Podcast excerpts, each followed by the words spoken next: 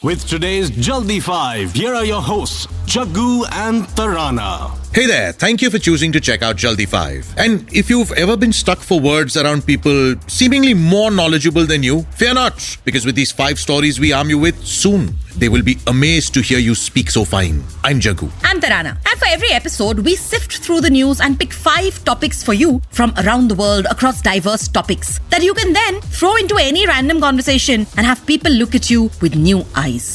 Number 5. Typically, when something goes viral, the creators rake in the big bucks. But the makers of an app that went viral decided to shut it down, fearing its misuse. And it's a good thing that they did. So, creators of the deep fake app Deep Nude that uses artificial intelligence to create fake nude pictures of women closed down the app after its popularity skyrocketed on June 26th after several media reports drew attention to the app. It had been available for a few months already, but the media attention took it to a whole new level. So, how did it work? Well, it literally took photoshopping to the next level. It allowed users to use photos of women in clothes and digitally manipulate the clothes off using AI to create fake nudes. The app also had two versions. The free version had a giant watermark across the photo, while the $50 version had a much smaller watermark. Apparently, they created it for the user's entertainment. They also thought they could control its sale and have very few people use it. But then it went viral, and they realized how badly people could potentially misuse it. And so better senses prevailed, and they basically deleted the app, offering users full refunds, saying the world is not yet ready for deep nude. Though, how the hell did they think that an app that created fake nudes of women is a good idea in the first place? We'd like to know. Number 4. In Hatke news from the weekend's G20 summit in Japan, Spanish authorities found 39 kilos of cocaine aboard a Brazilian presidential plane bound for the summit. So, to be clear, President Bolsonaro was not smuggling cocaine into the summits. The plane was actually a military plane carrying the military delegation tasked with protecting the Brazilian president. He was traveling on his own separate plane, but a serviceman from his military basically carried 39 kilos of cocaine in his hand luggage. The plane made a stop in Seville, in Spain, on the way to Japan, and customs officials there caught the drugs and arrested the military man. President Bolsonaro has confirmed the arrest and has said his defense minister has been told to cooperate with the Spanish police and launch his own investigation too. We're pretty sure nobody carries 39 kilos of coke for personal consumption. But that much cocaine being nonchalantly carried into the G20 summit as hand luggage makes you wonder, na? What shenanigans world leaders get up to post all their official meetings. Number 3.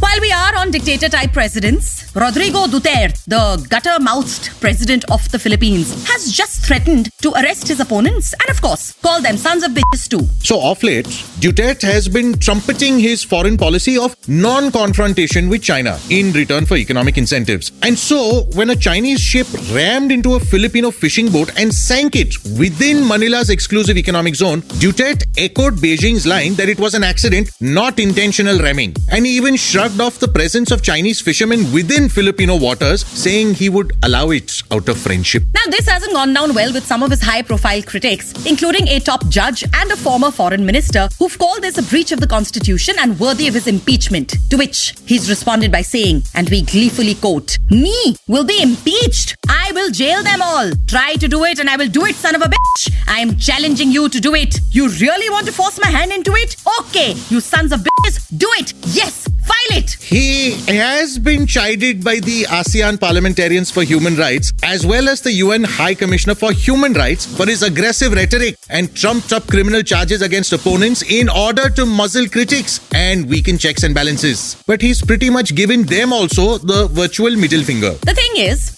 Analysts say China's offers of high interest infrastructure loans and promises of massive investments have won Duterte's confidence, but with much of that yet to materialize, and China further militarizing its artificial islands and strengthening its fishing militia, Duterte is looking like he's being duped, and his critics are not shutting up about it. Guess we can expect to hear even more choice galis from him in the days to come. Number 2.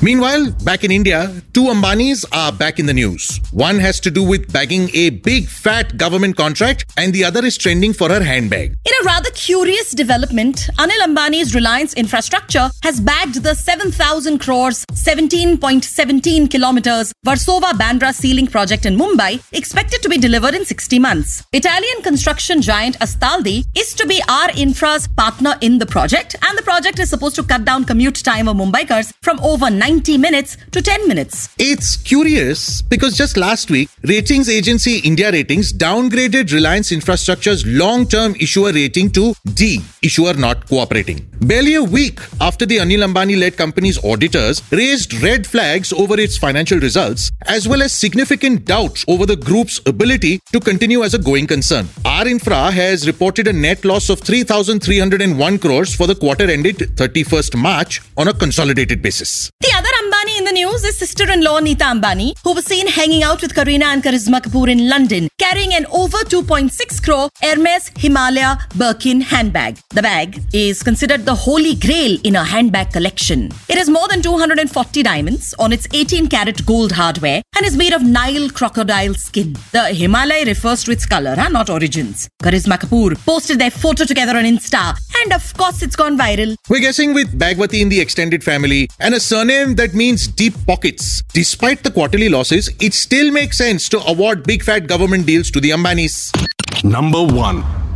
Finally, from the world of football and doppelgangers, Lionel Messi's Iranian lookalike Reza Parastesh has been accused of sleeping with 23 women after seducing them by pretending to be the football star. So Parastesh looks a lot like Messi and started dressing like him in football jerseys regularly. After one photo of him in sports clothes went viral and his father encouraged him to go for a career as Messi's double. His verified Instagram account features pictures and videos of him imitating the five-time Ballon d'Or winner in various poses. So, a Spanish sports publication has circulated accusations that 26 year old Parastesh told women that he was actually Lionel Messi and got them to sleep with him, and that in certain countries, this could be classified as rape by deception. But the fake Messi has addressed the issue by issuing a statement on his official Insta page saying the claims were fake news and that his reputation and credibility were being harmed and that he would be seeking legal action in response. In the meanwhile, the original Lionel Messi is probably contemplating legal action of his own too.